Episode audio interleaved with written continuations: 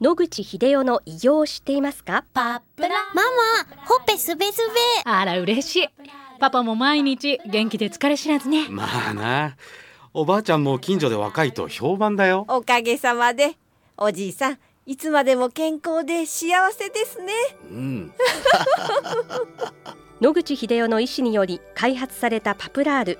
老化や万病のもと活性酸素を分解してあなたの健康を守ります80年のロングセラー使い続けた人が知っている安心の品質と効果。その悩みいつまで我慢しますか？お問い合わせは東洋厚生製薬所または武蔵野製薬へ。白川先生おはようございます。おはようございます。今週もお話をどうぞよろしくお願いいたします。先週は、はい。えー、がんの治療の標準治療ということでお話を伺ったんですがそうでしたね。この標準治療、治療費としては、はい一体どのぐらいのお金がかかるもんなんでしょうか、皆さんご存知のように、あの、夢の薬と言われているオプシーボですね。保険適用になってます。なので、条件が整えばできますけども、費用としては1700万円かかるということになります。保険適用ってことになれば3分の1負担ってことになりますから、え1700万円の3分の1を本来は払わなきゃいけないわけですね。皆さんご存知のように高額医療負担っていうのがございまして、皆さんの収入に応じて免除が行われるわけですね。ですから、ある一定収入以上でない方は、ここまでは払えばいいけど、あとは国が代わりに負担してくれると。こういうことになってます。従いまして、オプシーボの場合は、大抵の方が、まあ、収入ある限度からいきますと、8万から10万ぐらいの間のお支払いをすれば、あとは払う必要はないと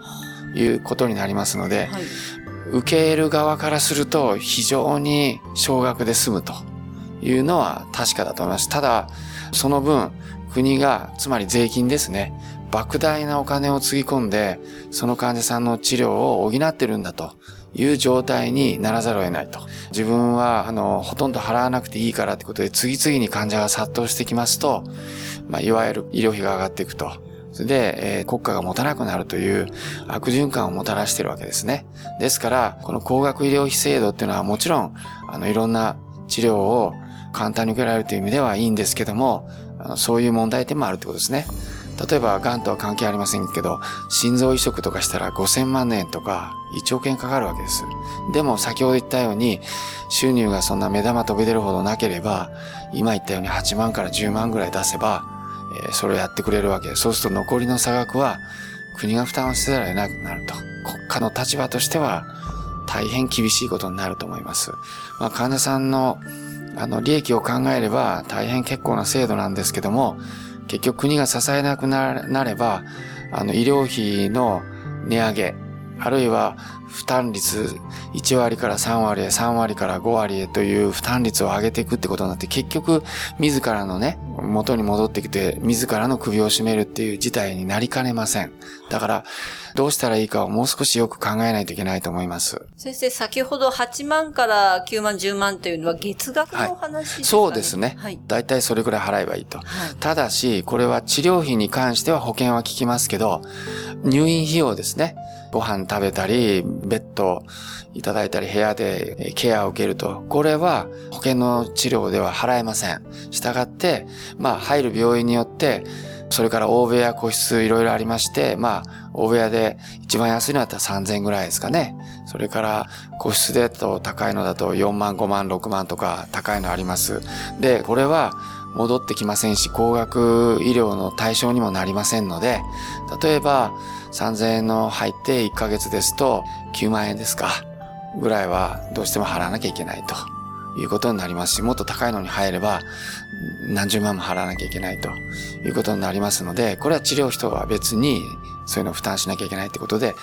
入院費用の方がむしろかかるということですね。そうなんですね。あの、先生、先ほどのその高額医療制度のお話なんですけれども、ガイドラインに沿った保険治療であれば出るんですか？あの、出ます。それから問題は生命保険とかに皆さんお入りになりまして、えーそこから補助をもらうわけですね。そうしないと先ほど言ったように差額のベッド代が払えないわけです。いくらあの8万円だけ払ったとしても、今言ったように1万円のところに入院して30日いれば30万円もかかってしまいますので、これ治療費より高くなっちゃうんですね。ですから、皆さん大抵の場合、生命保険に入って、その生命保険からのお金でそういう支払いをするって方がかなりいらっしゃいます。で、生命保険会社はどのような基準で保険に入会させているかと言いますと、先進医療ですね。今言ったような癌の三大標準治療については全部出すと。で、それ以外の保険に適用してないものについては指定を受けた病院、保険外で免疫治療だとかいろんなものはできますけれども、そういうことで先進医療の指定の病院になっているところでやればお金はもらえると。で、我々のようにそういう指定がないところで同じことをやっても指定病院ではないのでダメですと。いうことで、生命保険会社から払った費用についてはお支払いはできないと。こういう差はあります。はい。だから我々自由診療でやってて、例えば100万円では高いとか言いますけれども、結局入院して自分たちは8万とか10万しか払ってませんけれども、それの何十倍って額が結局国家としては使われてるわけです。ですから、基本的に癌の治療をするとしたら、個人で払うかの違いだけで、基本的には100万とか200万かかってるわけです。まあ、お金の問題っていうのはまああんまり話したくないし、嫌な問題ですけども、現実問題としては一番重要なわけですね。これでもって何をやるやらないとか、今言ったように保険でやるのか、自由診療でやるのか、まあ、自由診療であれはやりたいんだけども、自分はお金がないから晩やむを得ず、病院に行って標準治療を受けるということが、その患者さんの命にとって本当にメリットになってるかどうかということをもう少し考えないといけない。むしろ延命できてないってことになれば、この制度のために助かるべき人が助からなくなっている可能性もあるので、それをよく考えた方がいいと思います。ありがとうございます。はいまた来週お話をお願いいたします。はい、お話の相手は FM 西東京の飯島千尋でした。